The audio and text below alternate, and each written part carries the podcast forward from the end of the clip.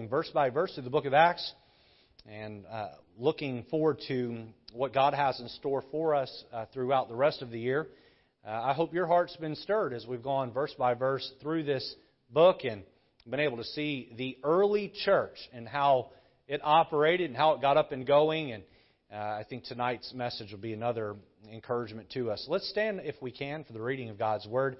Acts chapter number 8, verse number 26. If you're able to stand, please, if you would. And uh, we'll read down through verse number 31. The Bible says, And the angel of the Lord spake unto Philip, saying, Arise, and go toward the south, unto the way that goeth down from Jerusalem unto Gaza, which is desert. And he arose and went. And behold, a man of Ethiopia, and eunuch of great authority under Candace, queen of the Ethiopians, who had the charge of all her treasure, and had come to Jerusalem for to worship, was returning, and sitting in his chariot, read Esaias the prophet.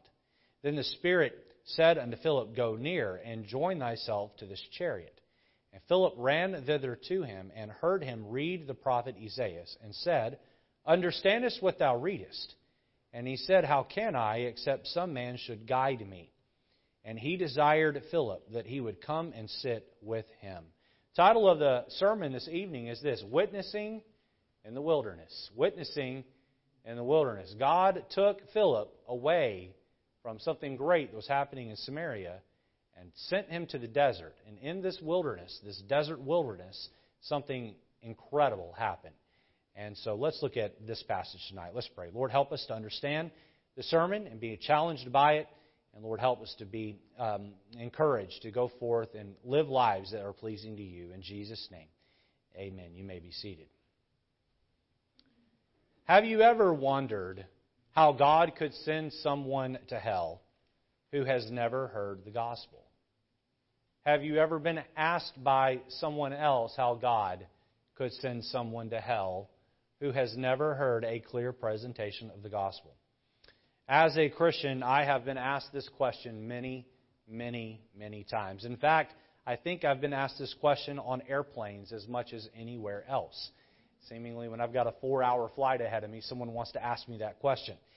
And as a Christian, um, rather, this seems to be a difficult question to answer. But in all reality, it is not a difficult question to answer. God does not choose to send nor does he desire for anyone to go to hell. 2 Peter 3 9 says this, and I'll pick up in the middle of the verse, speaking of God, but is long suffering to usward, not willing, not willing that any should perish, but that all should come to repentance. It is not God's will for anyone to go to hell. It is God's will for everyone to come to repentance and for everyone to go to heaven. God's desire is to take as many people to heaven as possible, but but he expects each person to take the first steps toward him. Romans chapter 1 tells us that when they knew God, they glorified him not as God. Everyone is born with a lean toward believing in God. Many times I have met people who claim to be an atheist and I will sit with them and I will talk with them and engage with them. And somewhere in the conversation, I ask this question I ask, When did you convert to atheism? And every time I've asked that question, the person has had an answer. Every single time. You know why that is? Because you're born believing in God, and you must make a conscious choice to cease believing in God. Why is it the default that we believe in God? It is the default to believe in God because God created us and He put that there. Here's the principle light obeyed brings about more light, light ignored brings about less light. Light obeyed brings about more light, light ignored brings about less light. God was doing a great work in Jerusalem. At the feast of uh, Pentecost, Jews from all over the world heard Peter and the apostles preach the gospel. 3,000 who resided in Jerusalem got saved and baptized and joined that local church. many others were saved and went back home, taking with them this new gospel light uh, that they had found. The church in Jerusalem had grown to be a mega church, and God had allowed persecution um, uh, to hit the church. This, this suffering caused the gospel seed to be spread throughout the regions of Judea and Samaria. We looked at that uh, last week, but God wasn't quite done yet. He had more spreading of the gospel seed to do. Enter the eunuch from Ethiopia. The eunuch from Ethiopia. Tonight we will see the hand of God at work behind the scenes. And I believe that the way things played out with Philip and the Ethiopian eunuch play out to this day all over the world on a regular basis. Somewhere there is someone trying to find their way to God, and somewhere there is God working in some servant's heart who's yielded and willing to go to some unusual extremes in order to meet someone who would otherwise not be able to find the truth. And God orchestrates this all the time, whether we realize it or not. It isn't that God is sending people to hell because He's some mean God who hates people. It's that people ignore the light they've been given and as a result end up going there because they never found their own way to God. They did not take steps toward God. When we draw nigh to God, James 4 8 tells us that He will draw nigh to us. Amen? And that goes for the saved, but that also goes for the lost. One step toward God equals two steps closer to God. Because as you take a step, He takes a step. And the distance is cut down. And after two or three steps in a genuine effort, God is going to make sure that that person who's trying to find Him does indeed find Him. Why do so many people live their entire life and never get a clear presentation of the gospel? Well, is it because that God does not care about them? I don't think so. Boy, Jesus went to the cross in order to die for the sin of every human being. It isn't that God doesn't care about them. He became sin when He knew no sin so that we, humanity, could be made the righteousness of God in him. John 3:16 says for God so loved the world, the world, the cosmos, mankind, and that goes for everyone on earth. It doesn't matter where you're born, it doesn't matter your culture, it doesn't matter what religion you were handed at birth, it doesn't matter how civilized or uncivilized uh, uh, the, the area of the world that you were born in is or was. God loves you just the same and Jesus died for everyone who's ever lived just the same. So if someone dies and goes to hell, is it because Jesus didn't care about them or God did not care about them? No, it isn't. When people die and go to hell, is it possible that it is because that Christians don't care about them? And I would say that's far more likely. Christians are not doing their job like Philip was doing, spreading the gospel. Uh, I propose that Jesus came to earth and paid the price of death on the cross. He arose from the dead. He stood there on the Mount of Olives, and in essence, he told his disciples, I've done my part now. It's your turn to do yours. And the early church did their part. They took the gospel to the entire world. Does God care less for people today than he did back then? No. What's the difference? Christians today are less willing to be inconvenienced to, t- to share their faith than they were in the early days of the church. Let's look at four thoughts this evening. Four thoughts as we consider this sermon title, Witnessing in the Wilderness. Let's jump in tonight. Number one, notice the soul winner. The soul winner. Letter A, the angel's command.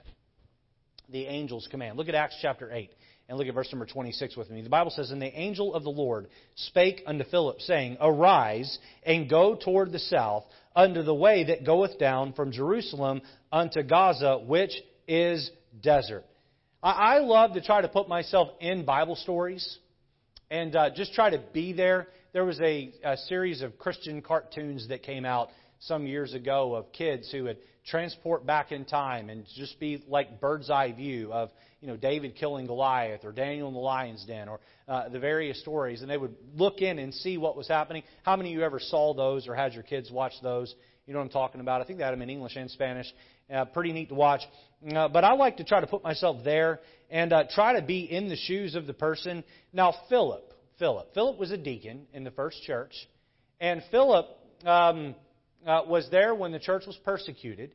And so Philip up and moved his family. He had several daughters. He and his wife and his daughters moved from Jerusalem to Samaria And the gospel was not being taken to the Samaritans. Why? Because the Samaritans and Jews didn't talk to each other. There was um, animus between the two of those people groups. And so Jesus ministered to the Samaritans in John chapter 4, but by and large, the disciples wanted little to do with it because of a prejudiced upbringing. And Philip crossed that prejudice barrier and he went into Samaria and he started to preach the gospel. We looked at that last week. And boy, people began to get saved. And great things began to happen. Uh, demons were departing people, and the lame were being made to walk, and the blind to see, and the dumb were able to speak, and the deaf were able to hear. Great things were happening. And uh, boy, revival was breaking out in Samaria.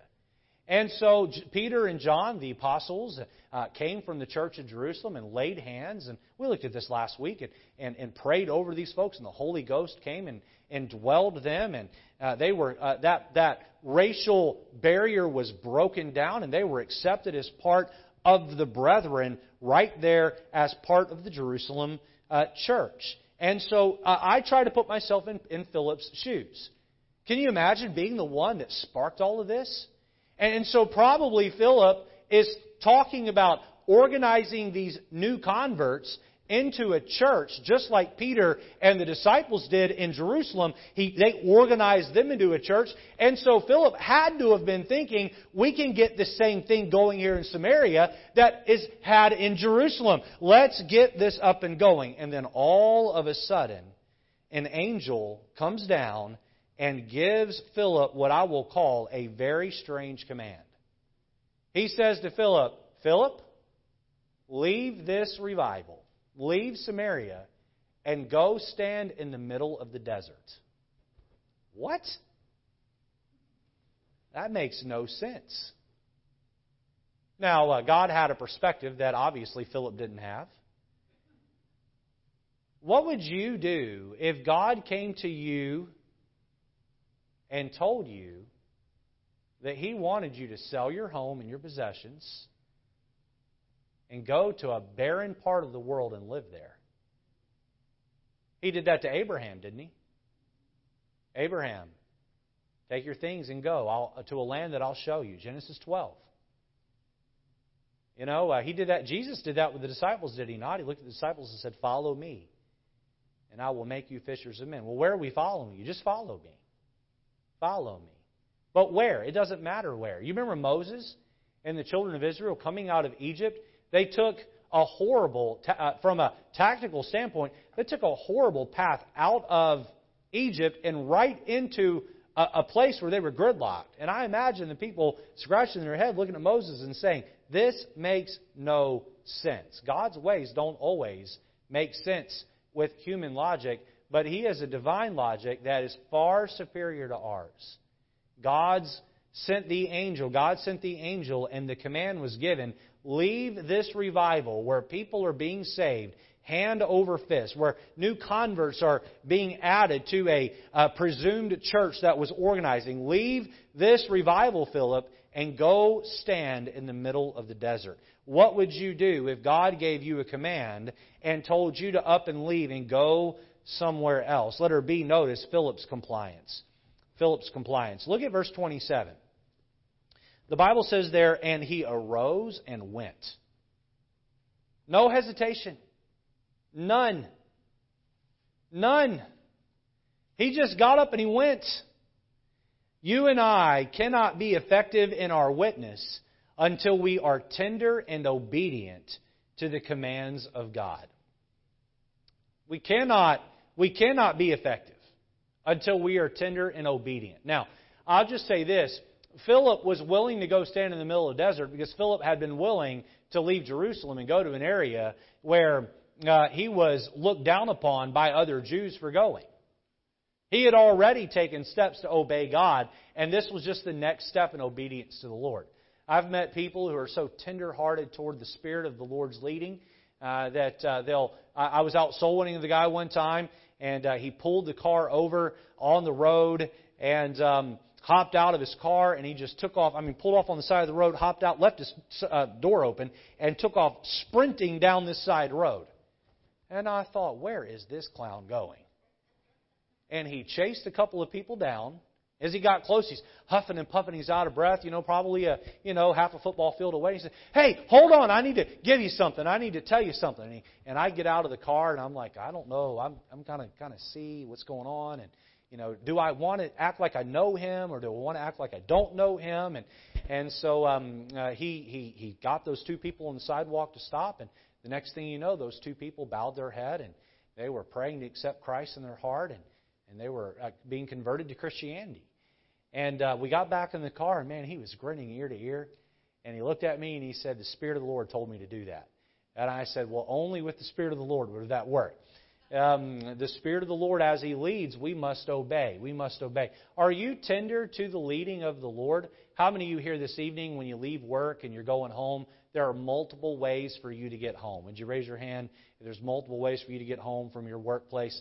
Um, do you ever stop when you get ready to leave work? Do you ever stop ask, and ask God, How would you have me go? What way would you have me go?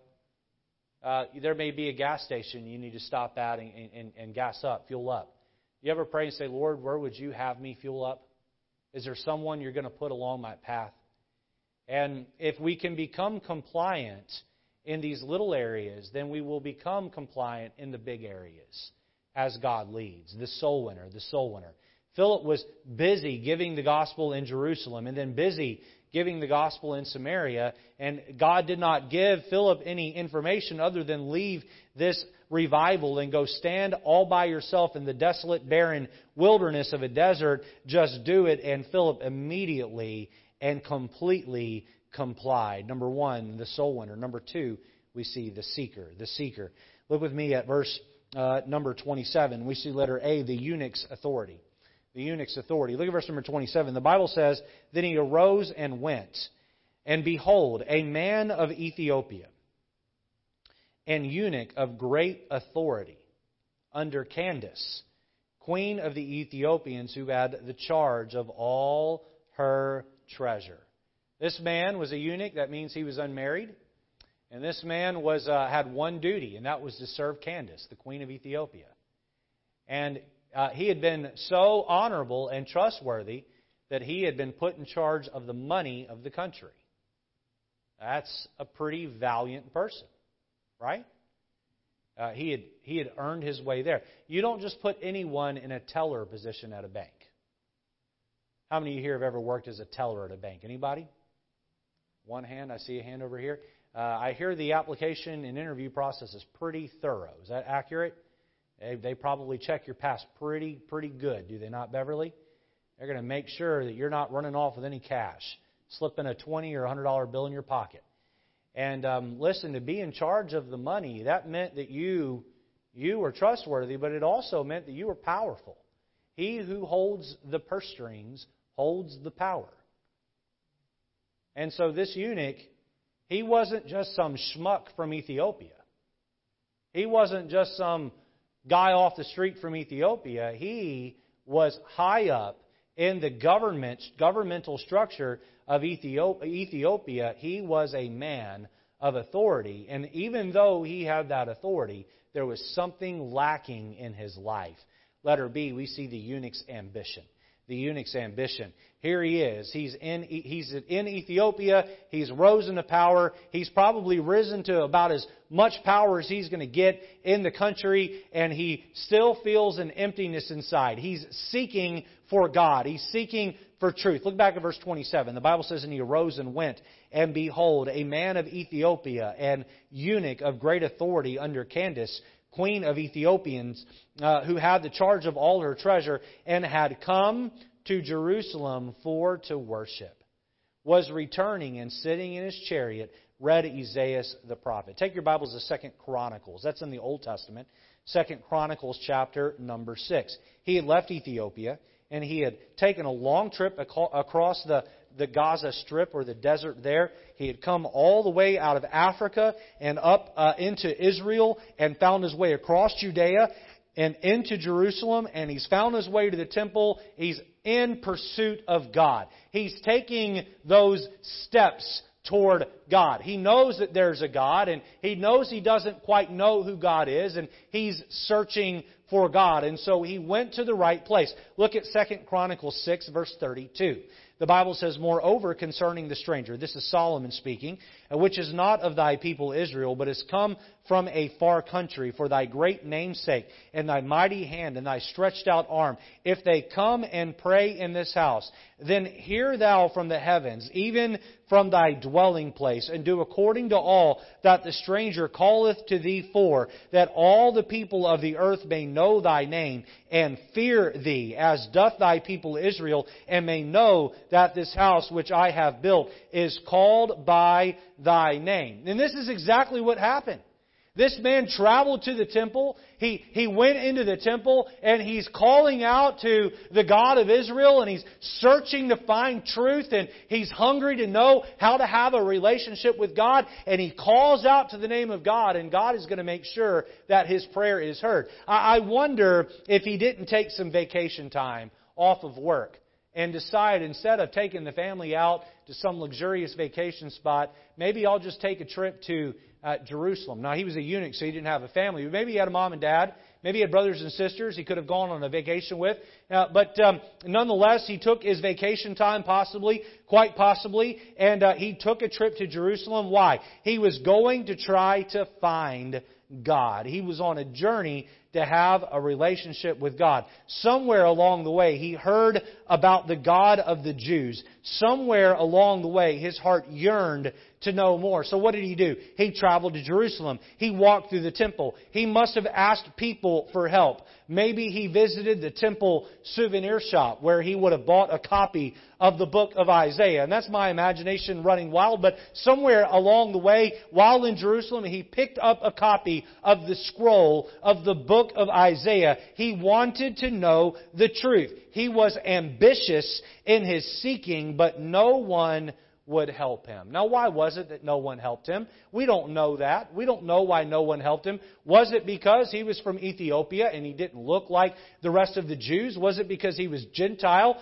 Uh, people avoided him? Was it because that they wanted to help them, but they themselves didn't know the truth and didn't know how to help him? We don't know these things, but we know that he went to Jerusalem seeking for answers and he did not get the answer he was looking for. And so he loads back up in his chariot. He packs his bags. He gets back in his chariot, if you will, and he heads back toward Ethiopia. Letter C, we see the eunuch's appointment. The eunuch's appointment. Look back with me at Acts chapter 8. Look at verse number 29. Then the Spirit said unto Philip, Go near and join thyself to this chariot. Now, before I continue the reading, can you imagine Philip standing in the middle of the desert, twiddling his thumbs? All right, Lord, here I am. Tumbleweed blows by. Sure is hot, Lord. How long you gonna have me out here? Just just hang tight. Just stand there.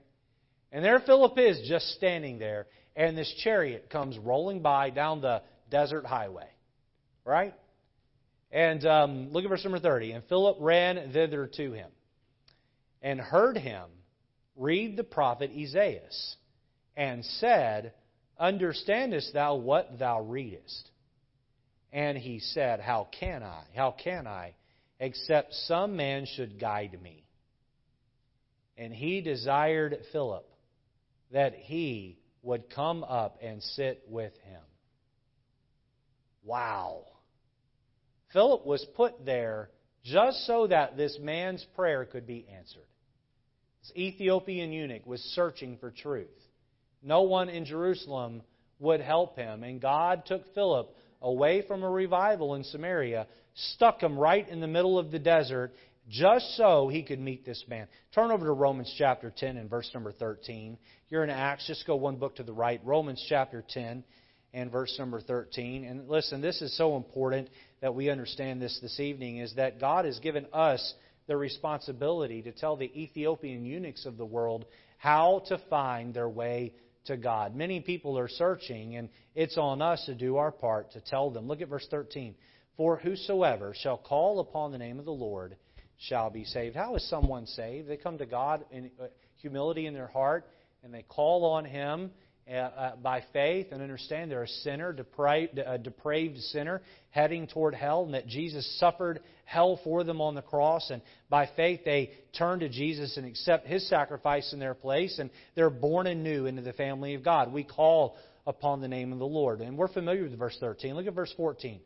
How then shall they call on Him in whom they have not believed? And how shall they believe in Him of whom they have not heard? How shall they hear without a preacher? And how shall they preach except they be sent? As it is written, How beautiful are the feet of them that preach the gospel of peace and bring glad tidings of good things. But they have not all obeyed the gospel, for Isaiah saith, Lord, who hath believed our report? So then faith cometh by hearing, and hearing by the word of God. This eunuch there's a good chance he would have never heard the gospel if Philip had not been obedient. Now, quite possibly and quite probably, God would have found someone else who would have been obedient. But God called Philip's name because he knew Philip would comply. He knew Philip would obey the command to go. This was a divine appointment. Do you know what a divine appointment is? A divine appointment is when God puts someone in your path and then he expects you to share the gospel with them. Imagine with me, if you will, please, please listen to this. Imagine with me, if you will, that over here you've got a man named Steve, and Steve is going through life. He's having a tough time with life. His marriage is struggling. His children are rebelling and not listening. He's having a hard time at work. His life is in total upheaval. Uh, he was raised uh, in a faith that gave him some idea of who Jesus was, but he never had a full, clear understanding of the gospel. And his heart is tender. His heart is hurting. His heart is beginning to be crunched and broken, and uh, he's going through struggles in life. And then one day, on his way home from work, he's distracted. He's in a text argument with his wife, and he's not looking at the road like he ought to. And lo and behold, wham, he runs in the back of the car in front of him. Well, who does he run in the back of but you? You. He ran into the back of you. And he didn't hurt you. It's just a fender bender, if you will. And God orchestrated this accident because He knows you know the way to heaven. He knows you have the healing balm for His hurting soul with the gospel.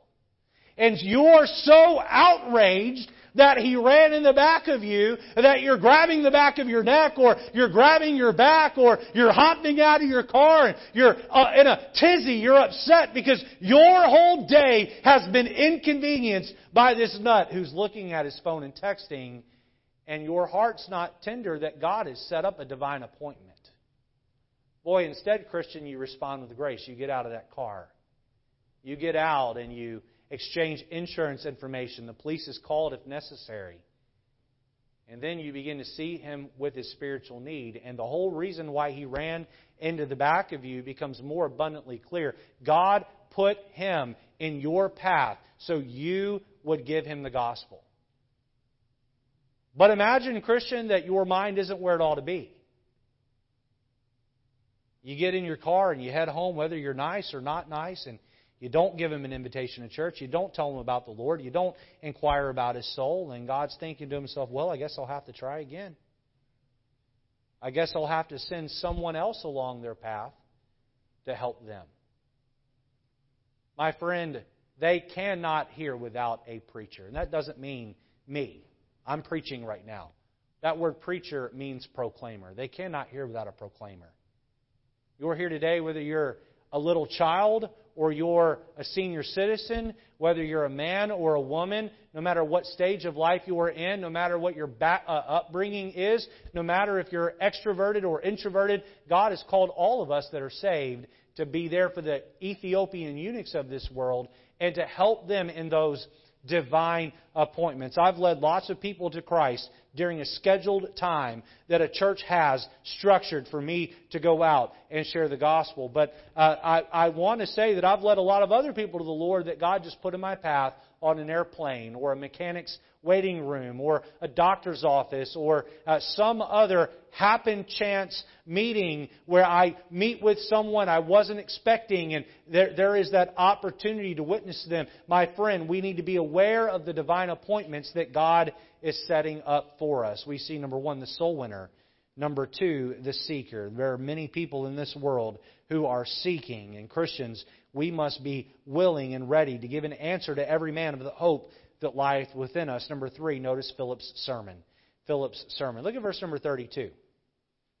If there's any question about this being a divine appointment, let's keep reading. The, the place of the scripture which he read was this. So before we I continue this, I, I just want to set the stage here. Philip's twiddling his thumbs in the desert, wondering why God sent him there. The, the eunuch from Ethiopia has gone to Jerusalem. He's walked around the temple. He's asked questions. He's not gotten any answers. He's bought a copy of the of scroll of Isaiah. He's got back in his chariot. He's going through, and the book of Isaiah is 66 chapters long. This is no short scroll, okay? This is a long, long, long scroll, and he's gotten all the way to the 53rd chapter of Isaiah. He's gotten about two thirds of the way through this long book, and this is the spot where Philip just so happened to rendezvous with the eunuch. This isn't happen chance. This is divine. Verse 32 again. The place of the scripture where he read was this. He was led as a shear to the slaughter, and like a lamb dumb before his shears, so opened he not his mouth. In his humiliation, his judgment was taken away. And who shall declare his generation? For his life is taken from the earth. And the eunuch answered, so Philip's gotten up in the chariot, he's sitting next to him. And the eunuch answered Philip and said, I pray thee, of whom speaketh the prophet of this? Of himself or of some other man? Then Philip opened his mouth and began at the same scripture and preached unto him Jesus. What, what did he preach? He preached Jesus. You know why? Because Jesus is the answer. Jesus is the answer. Many people get nervous at the thought of telling someone else about how to be saved. Those nerves are natural, especially if we have little to no experience doing so. What did Philip do to share his faith? You know what he did? He made a big deal about Jesus. You know why? Because Jesus is the answer. He's the way, He's the truth. He's the life. How many of you here are, know how you got saved? Raise your hand if you know how you got saved. Can you share that with somebody? You say, I don't know how to walk someone through the Romans road. I'm not sure how to do that. Can you tell them how it happened for you? Can you tell them the understanding that you came to and the circumstances you were in and how all that worked? Boy, that's a great starting point, isn't it? Share, make much of Jesus. Speaking of divine appointments, I wanted to share one that with you that God put in my path. This one was especially special for me. And before I share it, I just want to make sure that I'm, I'm clear on this. While there have been times where I have caught God's divine appointments, I'm sure I'll get to heaven and God will reveal to me many times where I was so busy and full of myself and just spiritually unaware or carnal that there are several divine appointments I'm sure I have missed. April 7th, 2018 was a Saturday. Angela had uh, somewhere she had to be, but she had signed up the kids online to go to a build day at the Home Depot in Derby. So she looks at me and she says, You're up to bat. You get to take them. And it had been an especially long work week, and I did not want to take my kids to stand on a concrete slab while they, you know, tried to force some nails into some wood or paint or whatever it is they were going to be doing at this Home Depot build day. And so I had a bad attitude about it. I don't know that I fought with Angela over it, but I didn't want to go. My heart was not there. And so I got up that Saturday morning and I got dressed uh, for the church visitation time and I went to Home Depot. It must have been 8 o'clock in the morning or so. And so there's a section in the store there. They block off an aisle, and they've got tables set up, and they've given the kids uh, kits to build a birdhouse. And so, you know, you take the wood and where the little perforated spot is, you, you hammer the little nail in, and once that's built, they go over to a table and they paint it. And so I helped. Uh, Matthew was pretty much able to get the nails in there. I helped April get the nails in her uh, birdhouse and get it mostly assembled. And uh, they headed over to the paint table, and I, I know nothing about painting, and so I just stood there. And while I'm standing there with my bad attitude, not wanting to be there, right? just kind of grouchy and grumpy. Still hadn't quite woken up all the way. Don't even know if I'd had a cup of coffee yet. I feel the Spirit of the Lord begin to move in my heart. And what is He doing? He's saying, You see that gentleman standing right over there? You need to go over and talk to him.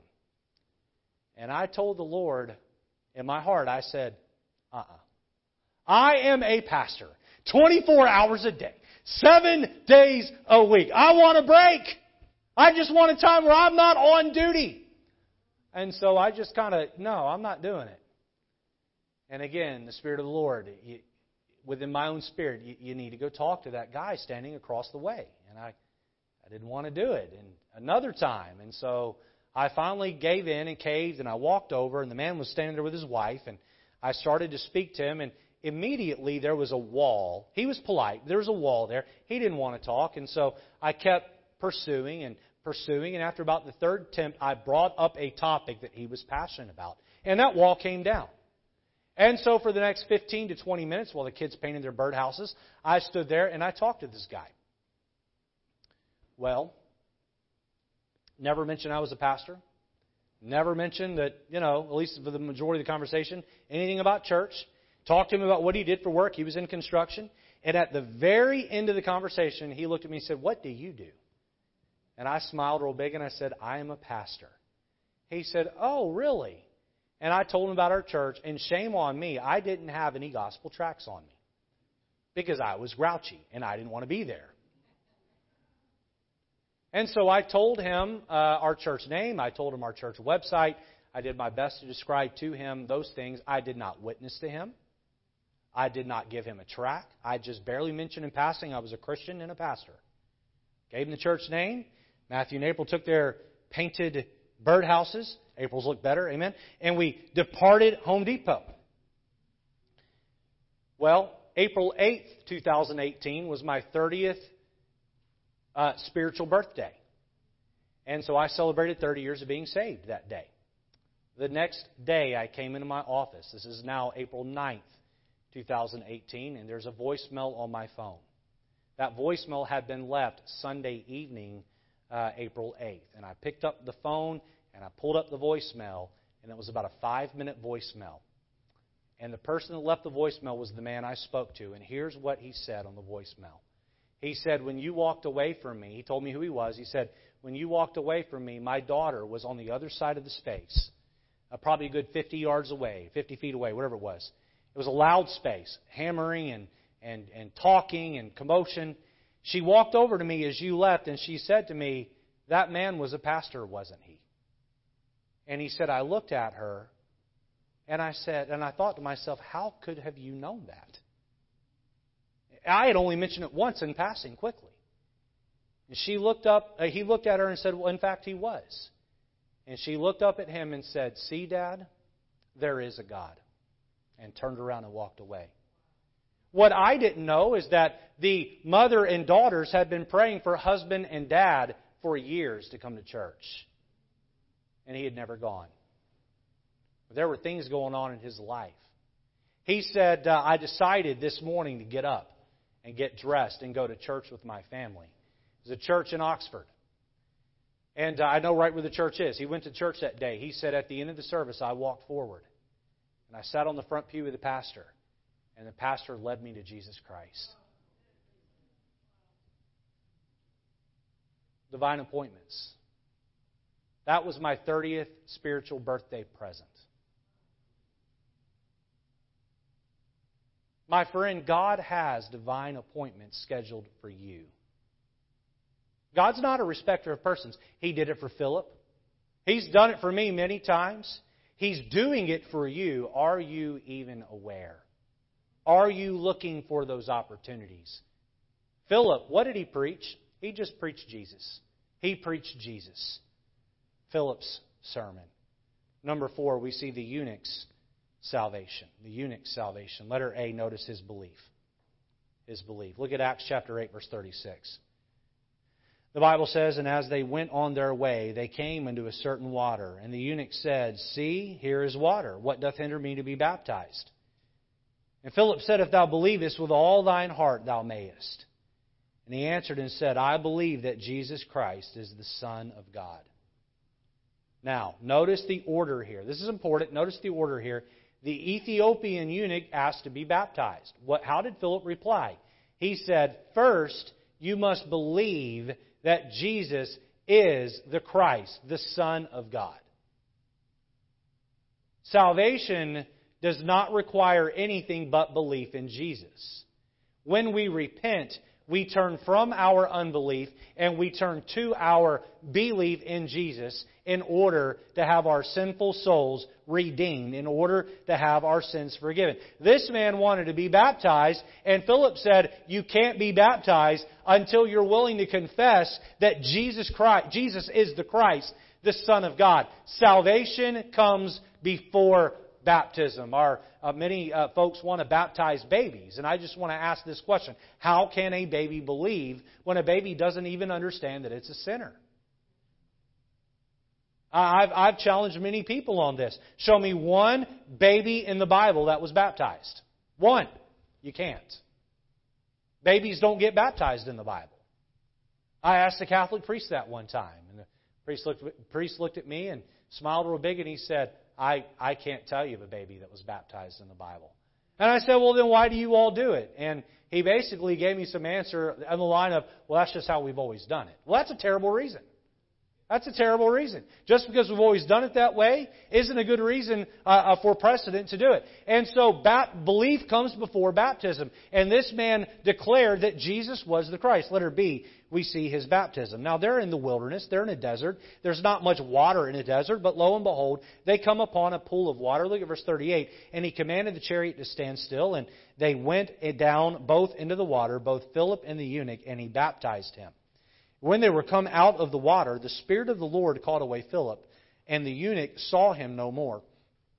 And he went on his way rejoicing. But Philip was found at Azotus, that's a city in Samaria, and passing through, the, uh, passing through, he preached in all the cities till he came to Caesarea. So he takes him back to Samaria, where he goes back to preaching that revival. God was done with Philip in the desert, so he transported him to a city in Samaria where he would once again preach the gospel. So let me just say here that baptism follows salvation. And, if we're going to preach the Bible and be accurate with the uh, declaring and articulating of the verses, it's important for me to take a moment and say here that baptism is is the first step of obedience after you get saved. You get saved, and the very next thing you are to do is to get baptized. Now, baptism does not save you. Baptism does not wash away your sins, but baptism is a symbol of what Jesus did for you on the cross when He saved you. I wear a wedding ring on the fourth finger of my left hand. The power in that ring is simply in its symbolism. If I take the ring off because I have a rash or I just don't want to wear it uh, for, for whatever reason, it doesn't change my marital status. I don't have to wear a ring to be married. In fact, some of you in here tonight are married and maybe don't wear a ring for one reason or another. And so, uh, uh, uh, just like a ring does not make me married, it symbolizes my uh, marriage. Uh, the baptismal water does not make you saved. It symbolizes the fact that you are saved. And uh, my wedding ring is powerful in its symbolism, and a baptism is even more powerful in its symbolism because you are willing to identify with the death, that's you in the water, uh, the burial, that's you going under the water, and the resurrection, that's you coming out of the water. It's also symbolic because it symbolizes the fact that you're willing to die to self and your own ambitions, you're willing to bury those ambitions, and you're willing to raise again and live a new life in Christ. And so there's double symbolism in baptism, and while it's not a requirement to be saved, it is a requirement to be right with God we are to be baptized. And here this man was willing to quickly identify with Christ. Now, Ethiopia today has a strong Christian heritage.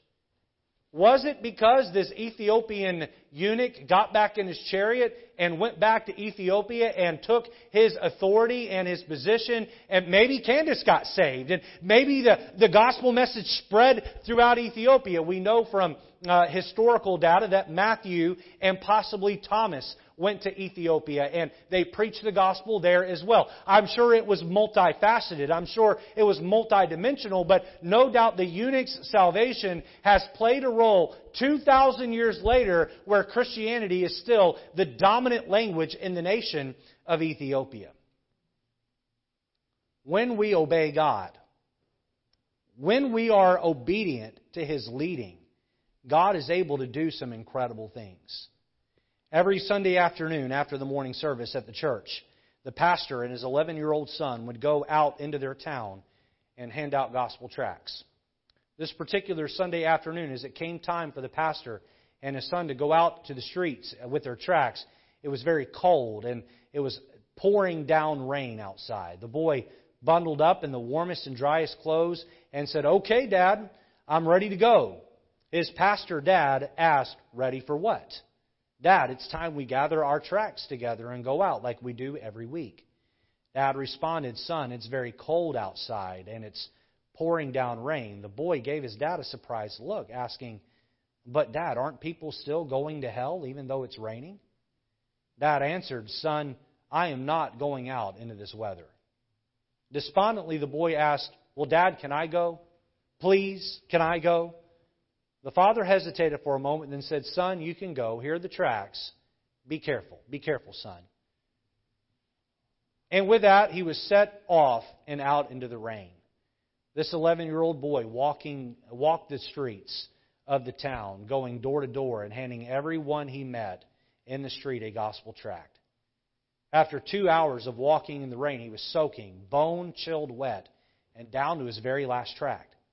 He stopped on a corner and looked for someone to hand the tract to, but the streets were totally deserted. Then he turned toward the first home he saw and started up the sidewalk to the front door and rang the doorbell. He rang the bell, but nobody answered. He rang it again and again, but still no one answered. He waited, but still no answer. Finally, this 11 year old trooper turned to leave, but something stopped him. Again, he turned to the door and rang the bell and knocked loudly on the door with his fist. He waited, something holding him there on the front porch. He rang again, and this time the door slowly opened. Standing in the doorway was a very sad looking elderly woman. She softly asked, What can I do for you, son? with radiant eyes and a smile that lit up her world. The little boy said, Ma'am, I'm sorry if I disturb you, but I just wanted to tell you that Jesus really does love you. And I came to give you my very last gospel tract, which will tell you about Jesus and his great love. With that, he handed her his last tract and turned to leave. She called to him as he departed, Thank you, son, and, and God bless you.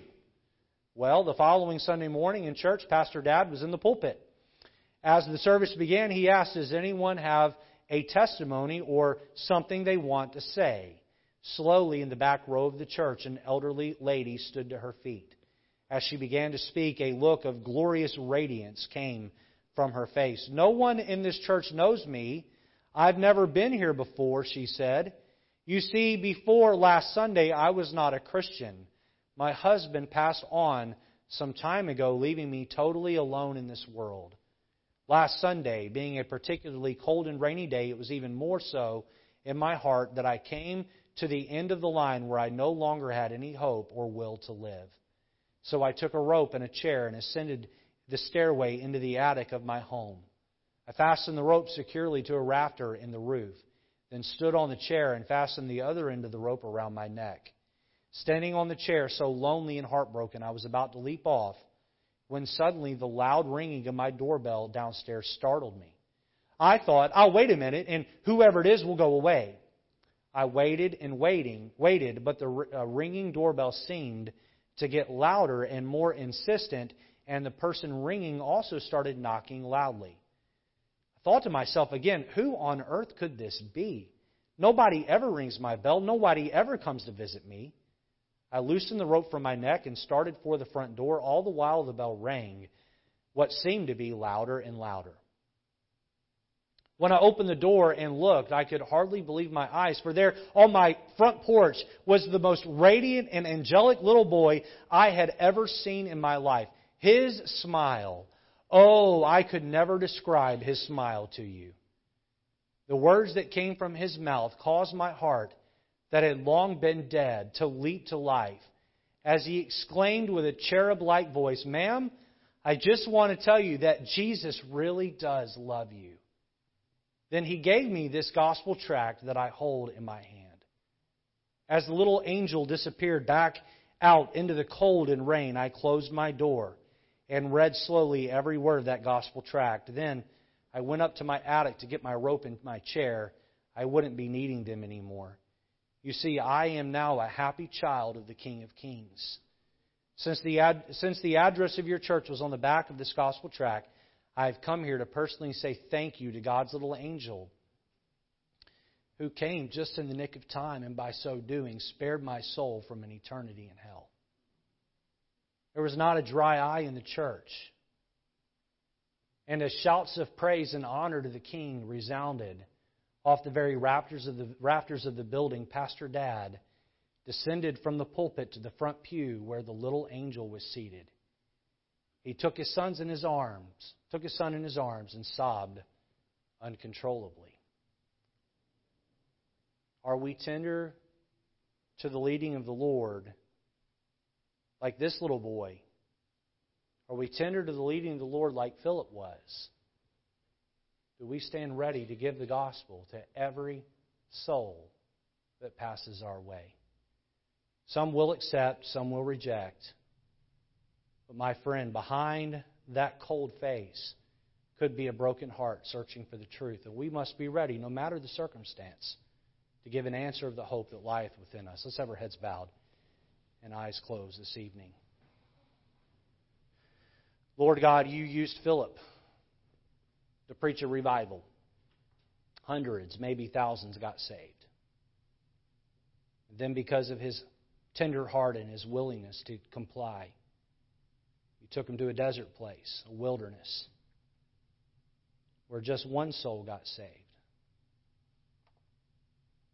Lord, that value of that one soul meant just as much as the hundreds or thousands that got saved in Samaria. Lord, we have a world around us that's dying. Sin has plagued them. Lord, we have the hope. We have the answer. May we be ever aware and ready to share it. Lord God, break our hearts this evening. Help us to be a church full of Philips. That will go where you want us to go, say what you want us to say, share with who you'd have us to share. In Jesus' name.